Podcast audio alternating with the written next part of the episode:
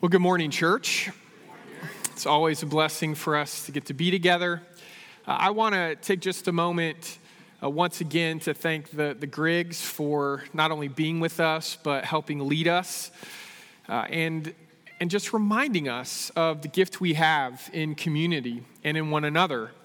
And as great as it is that on this particular Sunday we were able to celebrate literally around the same table together it's, it's something we need to hold on to, which is the truth that, that this church, both through the support of prayer, notes, uh, hosting people, going places, uh, in addition to all of that, that through the power of the Holy Spirit, we're together even when we're not together.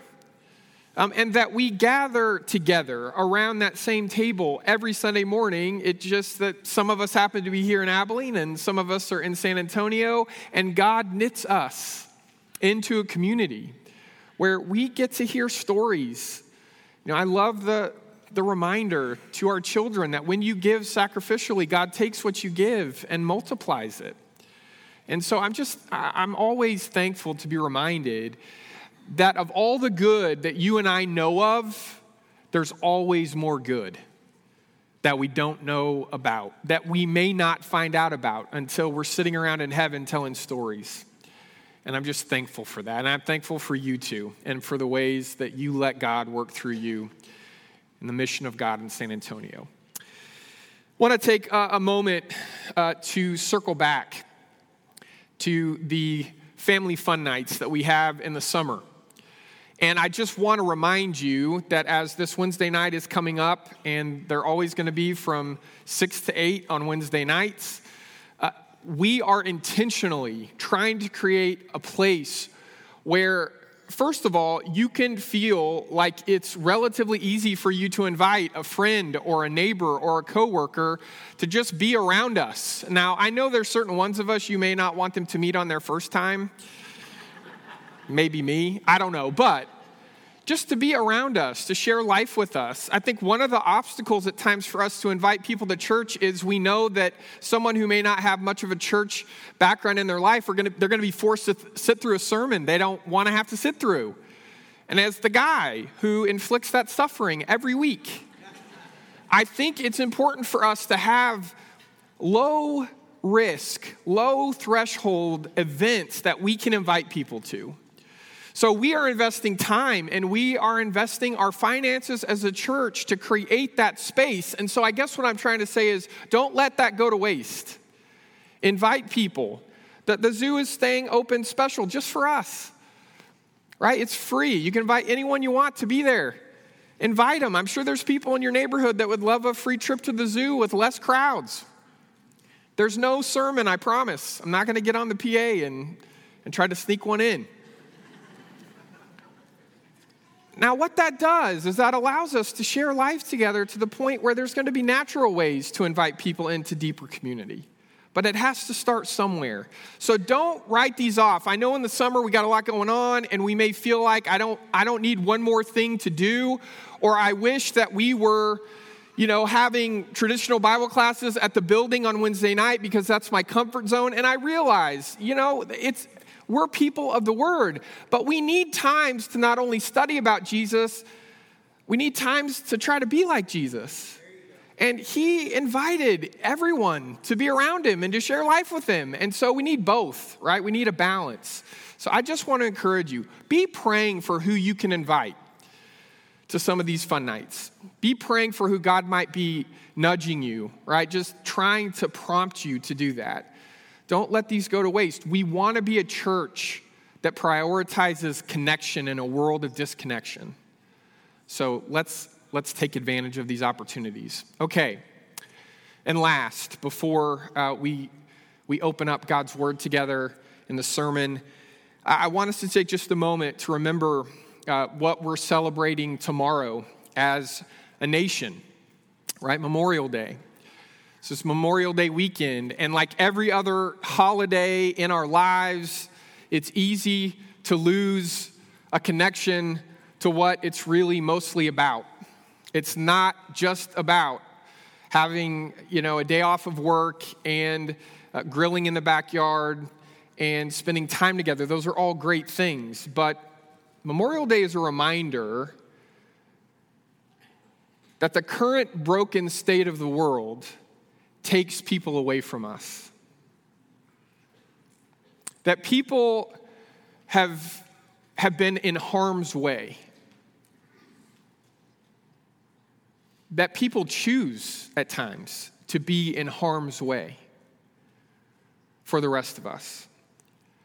And I don't know about you, but my heart aches for the grief and the sorrow that this day reminds us of.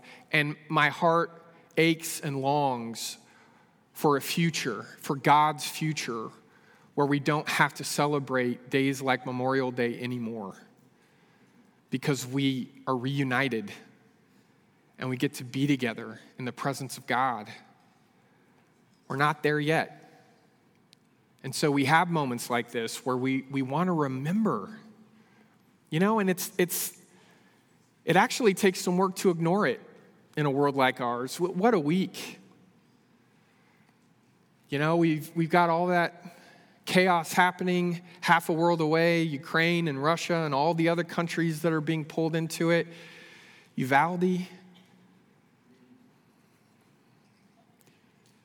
It's hard. It's hard to live in a world where we love people who we lose.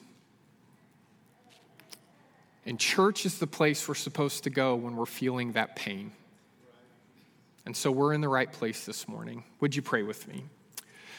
God, we, we want to take a moment as our, our nation takes time this weekend to, to just remember the losses that so many of us are carrying. We're, we're so grateful for the people who choose to be at risk, who choose to be in harm's way because they believe and they're convinced that they are protecting us. And we thank you for the ways that, that you honor those kinds of decisions, those kinds of commitments, God. But our hearts are also filled with people who we've lost. Maybe it wasn't so much a decision for them to be in harm's way, they just, they were. And God, we just long to be a community of people who hold on to your hope so that we can tell the truth of how bad it hurts. We can tell the truth of how much we wish things were different. And we can bring all of that, all of what we're feeling, we can bring it to you, and we can trust that you will bring healing grace. We thank you so much for the ways that you use us in one another's lives to be reminded of your self giving love. It's in Jesus' name we pray. Amen. So, we are continuing our series this morning on the life of Joseph. And we're kind of at the place in the story where things are, are really difficult and challenging.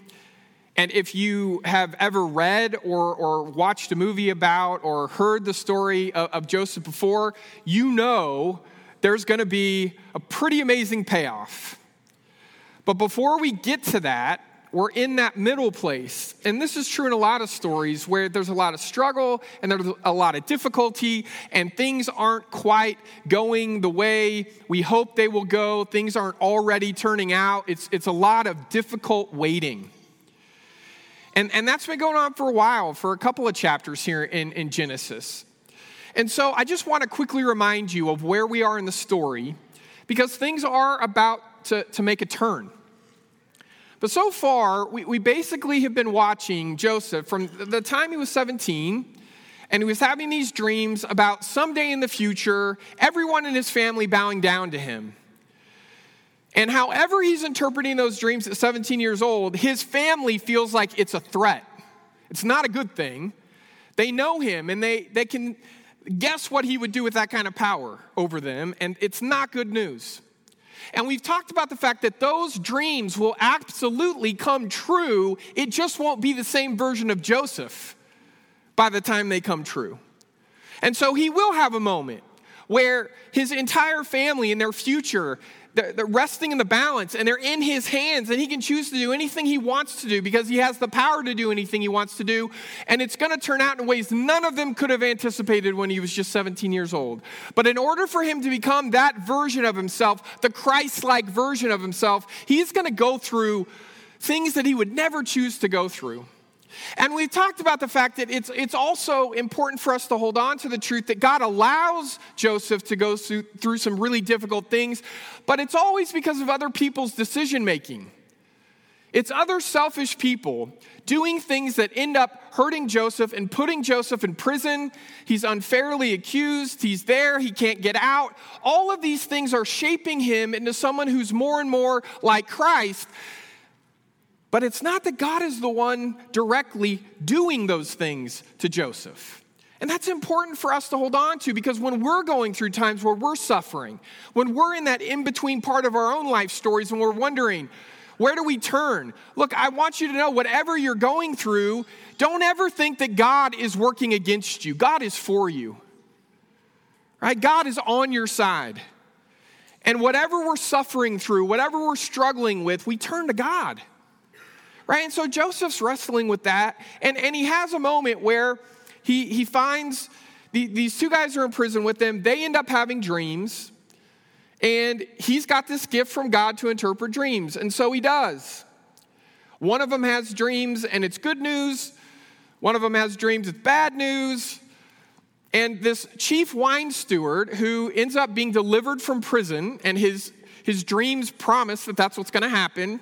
Joseph says to him, Remember me. When you're back in your position of influence and power with Pharaoh, remember me. But he doesn't remember him. He forgets him. And we talked about last week for two years, he forgets Joseph. And what did that have to do to Joseph? Right? So we talked about this idea that when we forget people, just like that chief wine steward forgets Joseph, we don't only run the risk of hurting their feelings, right? Or frustrating them. Uh, we also run the risk of hurting their relationship with God because Joseph had to be struggling for those two years to think, look, you gave me this opportunity to interpret some dreams for this guy. He's in a position of influence and power. Why aren't you, why are you causing him to do what I asked him to do, God? Why aren't you intervening? And I think that's one of the key questions throughout this story. And it is one of those, those things that, again, we strive. It's a heart cry. Why aren't you doing something? Even if you're not the one doing it to me, why aren't you stopping it? Why aren't you changing things? This is a good reminder, brothers and sisters, that the Bible doesn't just tell us the truth of what happened, the Bible tells us the truth of what still happens. We've been there where Joseph is wondering right? And we've also been in the lives of people who are like Joseph, and they need somebody, they need somebody to remember them so that they can understand that God still remembers them. Even in the midst of things not going the way they wanted to go, that God remembers them. And so we talked about the other side of this lesson, right? That when we remember people in their darkest moments, we don't only make them feel seen and loved by us, but we can also help them feel seen and loved by God. Now, that was supposed to be the first two points of a three point sermon last week, and I ran out of time. So, and I know, I'm sure you're shocked that I was able to expand my third point into a full sermon, but that's what we're doing. Okay, so finally, the wine steward, when it's in his best interest to remember Joseph's gift, when Pharaoh has a couple of dreams, and there's these seven healthy cows, and they end up being devoured by seven sickly cows, and there's these seven healthy uh, stalks of grain, and they end up getting devoured by these sickly stalks of grain. He doesn't know what's going on. None of his servants or leaders or anyone can interpret the dream. And then the wine steward goes, Oh, when this is to my advantage, hey, I remember a guy who is able to interpret these dreams. The moment he remembers them, everything that Joseph's been waiting for starts to happen. Because jo- Joseph, this, this person comes in and says, Hey, Pharaoh wants to meet with you. Get up, get ready. This is the moment you've been waiting for. Okay? And that's the part we're to read together now. This conversation that Joseph ends up having with Pharaoh. So, Genesis 41, starting in verse 33. Now, Pharaoh should find an intelligent, this is Joseph speaking, should find an intelligent, wise man and give him authority over the land of Egypt. Then Pharaoh should appoint administrators over the land and take one fifth of all the produce of the land of Egypt during the seven years of abundance, right? That's back to this, these dreams that he's been having seven healthy cows, seven healthy stocks of grain. They represent seven years of overabundance, right? So Joseph says, take advantage of that. Uh, verse 35 During the good years that are coming, they should collect all the, such food and store the grain under Pharaoh's control, protecting the food in the cities. This food will be reserved for the seven years of famine. Right? Again, back to the dreams the sickly cows, the sickly ears of grain. That, that then that they'll be reserved for those years so that the land won't be ravaged by the famine. This advice seemed wise to Pharaoh and all his servants, and Pharaoh said to his servants, Can we find a man with more God given gifts than this one? Now, hold on a second. Just remember, it's not like Pharaoh, up until this moment, has worshiped Joseph's God. Pharaoh thinks he is a God. Right? So, this is a key moment where Pharaoh says, I recognize something, I recognize a power and a giftedness that I don't understand, but I see that it's there. Can we find a man with more God given gifts than this one? Then Pharaoh said to Joseph, Since God has made all of this known to you, no one is as intelligent and wise as you are. Now, there's a bunch of people in that room who think they're the smartest guy in the room. Right? So that could have been easy to hear. It gets worse. You'll be in charge of my kingdom, and all my people will obey your command. You say, What? Right? The people listening are like, what's, going, what's happening here? Only as the enthroned king will I be greater than you. Pharaoh said to Joseph, Know this, I've given you authority over the entire land of Egypt. Pharaoh took his signet ring from his hand and put it on Joseph's hand. He dressed him in linen clothes and he put a gold necklace around his neck. He put Joseph on the chariot of his second in command. There already was a second in command. How do you think that guy's feeling right about now? Here, give me the keys to your car. Thanks. Right? And everyone in front of him cried out, Attention. So Pharaoh installed him over the entire land of Egypt, and Pharaoh said to Joseph, I am Pharaoh. No one will do anything or go anywhere in all the land of Egypt without your permission. Now, the 17 year old version of Joseph would have taken that car and wrecked it right? He would have taken this opportunity and he would have made it about himself. But this is a different Joseph we're dealing with here. Now, I want us to pay attention to somebody that maybe when we started thinking about this scene unfolding, we wouldn't have necessarily thought, well, I want to Im- imitate that guy. But I want us, for the rest of this morning, to think about as shocking as it is that it's Pharaoh, he does some really important things here that I want us to think about. Okay, what would it be like for us to respond to a moment like this the way he does. And the key thing that I want us to, to at least wrestle with is this idea of we have these moments where we may come across someone else's God given gift. And maybe we didn't know it was coming, we didn't know it was, it was there. But then suddenly we're with somebody and an opportunity opens up and they, they step into that moment and we see it for the first time. And we've got a choice when we see it for the first time. We can admit that we've seen it, or we can act like we haven't seen it and keep going on with business as usual. Pharaoh stops and says, Wait a minute, this is different.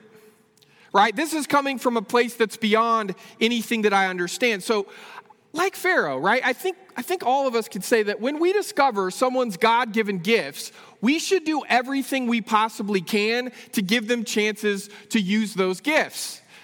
No matter who they are, no matter what kind of background they have, it doesn't matter if they went to the right schools or if they've read the right books or if they have the right pedigree. If somebody shows a giftedness for something, the first confession I think you and I need to make as people of faith is we know where those kinds of gifts come from. They come from God. And if somebody is able to do something, we need to do everything in our power to get out of their way and let them do it. And this is always risky, right? This is always going to be something where we come to a moment and we say, okay, I'm going to do it. I'm, I'm going to let this person who has shown some potential here I'm going to let them have this task, or I'm going to give them this project. Or, and, and this is true, by the way, this is true in families. Moments like this happen in families, happens at work, happens at school, happens at church. We have these moments where we realize somebody is able to do something and we didn't know it. Are we rearranging everything we possibly can? Are we getting the obstacles out of the way to say, why don't you try that again? I mean, Joseph's done these kinds of things at a much smaller scale, right? He's managed Potiphar's household and he's done it well. He's even become important to the warden of the prison and he's done some great administrative work there. But that's nothing compared to running the entire nation of Egypt from an economic standpoint for the next 14 years. Pharaoh says, ah, I'm going to do this. And so, one of the things that I, I want us to, to come to together, right, is the realization that it always takes trust to give someone a chance. To trust that those gifts really do come from God. To trust that even though they might make a mistake, well, by the way, since they're human beings, they will make a mistake that it's still the right thing to do to say, you know what? Why don't you see how partnering together with God, you might be able to help us as a church or help us as a family or help us at work? Why don't you see how well you can do? You know, I, I think it's tempting to read a story like this and just only apply it to church, which, by the way, we need to apply it to church, and I'll come back to that in a moment. But none of these jobs that Pharaoh's just given Joseph are churchy jobs. Right? He's, he's the second most important person in the entire nation. He's going to run everything from top to bottom. Pharaoh says it over and over again. I think partly because he knows people are going to be tempted to not listen to Joseph. So he keeps saying over and over, This guy has all the power. Other than me, he's got all the power left in Egypt. Listen to him, pay attention to him. You know, I think too often in trying to protect institutions, in trying to make sure that the way things are going, that we don't lose any ground, sometimes the people who are already running things are too afraid to share any of that power and that influence and it's holding on. It's having a death grip, right, onto power and influence. Those of us who uh, are, I'll just talk about myself. I'm not as young as I used to be. Okay? And I feel more and more like when I was young, it annoyed me that all the old people got to make all the decisions, and I thought I knew better. And now that I'm an older guy, I'm thinking, I'm not to let the kids do that. like somewhere in there, I switch sides of the table. What would it mean for us to have families, to be coworkers, to be church members who say, you know what? The people who are currently doing things are doing the best they can, but God always finds ways to raise people up, and we want to we want to partner with God in giving those people an opportunity. You know, what's the worst thing that's going to happen? And then you and I could populate that list. I, I'm good at making up worst case scenario lists. Here's the worst thing that could happen we never give our younger people a chance and they leave.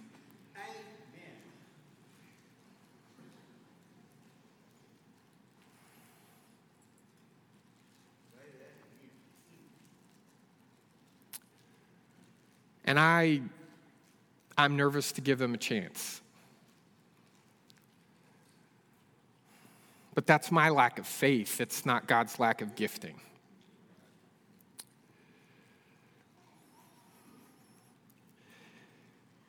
So here's what I, I want us to, to embrace. And it doesn't come to me as naturally as the idea. I, I realize it takes trust to give someone a chance. Here's the other thing it takes it takes wisdom. This is far from my first time to be in various church situations or challenges or obstacles. When I think about our family life together, we tend to have the same types of, of situations we get thrown into where we have to make decisions together as a family. When I, I think about those of you who, who have given your lives to different career pursuits, and sometimes you're in the room where the decisions get made, and sometimes you're not allowed to be in the room where the decisions get made. And many times you think, I could have made a much better decision if they just talked to me. It shows wisdom to realize that I have blind spots. That whatever it is I'm good at, there's some other things I'm really not good at. You know, I don't know what Pharaoh was good at. I'll tell you what he wasn't good at interpreting his own dreams.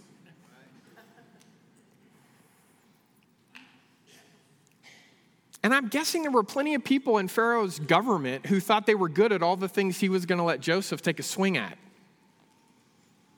And I'm serious. I, I, have to believe there were people who were over, so overcome with jealousy and frustration, the second in command, for instance, who started immediately plotting how they were going to get rid of Joseph so they could get back to where they were. None of this is easy, but it shows a deeply, I think, Holy Spirit infused wisdom, especially within the life of the church or as people of faith, to say, you know what? I know that in giving someone else a chance to do something, that they might do it differently than I would. And couldn't that be incredible? See, I tend to think if you do it differently than I would, then that's a mistake. How did I ever how did I ever get that confident? Like I'm fully aware of some of my shortcomings, and then others of you are fully aware of my other shortcomings that I don't know about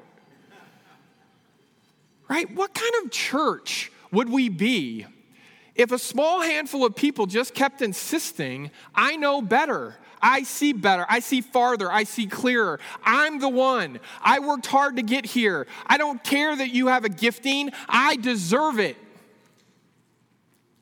Man, I want to be a church where when you show that you have a passion to do something that reminds me of Jesus, I find the way to get you the resources to do more of it and I get out of your way. And I pray for you, but I get out of your way. I don't want us to view our eldership, and I'm in eldership meetings, every single one I can go to. And I'm telling you now, this eldership that we have as a church, we want to be an eldership that empowers you to do things that you feel like God is calling you to do. We don't want you to see us as some sort of permission granting, infallible group of people at the top who have earned the, our, our way there, and you don't bring anything new to the table that we're willing to listen to. Now, by the way, everybody has a bad moment. And there may be times where we as leaders slip into bad behavior. But I'm telling you, I know the heart of this church. I know the heart of this leadership. And I'm telling you, we've been praying for, we've been praying about, we've been seeking God's will to say, how do we get out of the way of the next generation so that they don't believe they're the church of tomorrow, but they believe this is their church right now? You know what's killing the church all over North America? Is young people are leaving. And I'm convinced it's because we don't think they have anything to offer or we treat them that way. Shame on us. If God's going to do a new thing, you know what he typically does? He does it through a new person, a person we didn't see coming. And I'm so thankful that we've taken steps as a church to get out of the way of giftedness. To say, you know what, if you're good at this, we want to let you try it.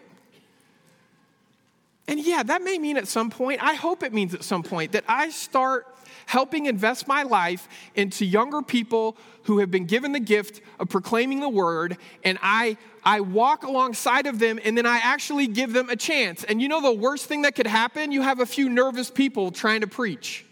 I do that every week. And you give me the hospitality of trying again. I'm sure there's weeks you pull up and you think, man, I hope this goes better than last Sunday. The worst thing could be that someone's going to drop communion elements, and I have nightmares of dropping the fruit of the vine everywhere. Even in just sitting in the row, I get nervous about that, right? Those are just a couple of things that we could start with on Sunday mornings, right? But there's so many other ways in the life of our church we need to figure out how to let God do a new thing through a new someone. It's going to take trust, but it comes from a place of wisdom. If we want a future, we got to get out of the way. Can we find the courage to do that?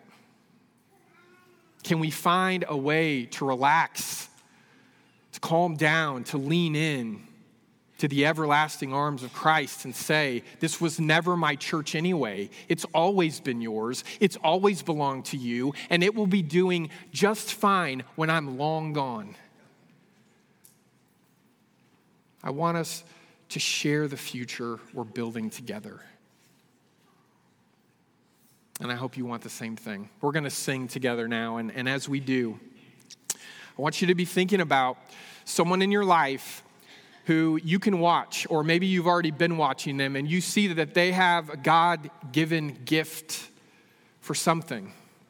And again, it may not just be at church, it may be within uh, a work context or school or a sports team that you play on, or it may be your family. Whatever it is, you see something in them that you know is from God. And I want to challenge you this week speak hope into them over that gift.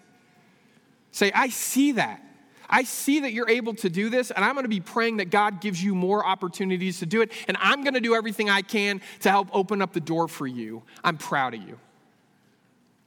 I want us to speak that kind of hope into one another. It's the hope of the Lord. It doesn't belong to me, it belongs to all of us. So let's share it. Let's stand and sing.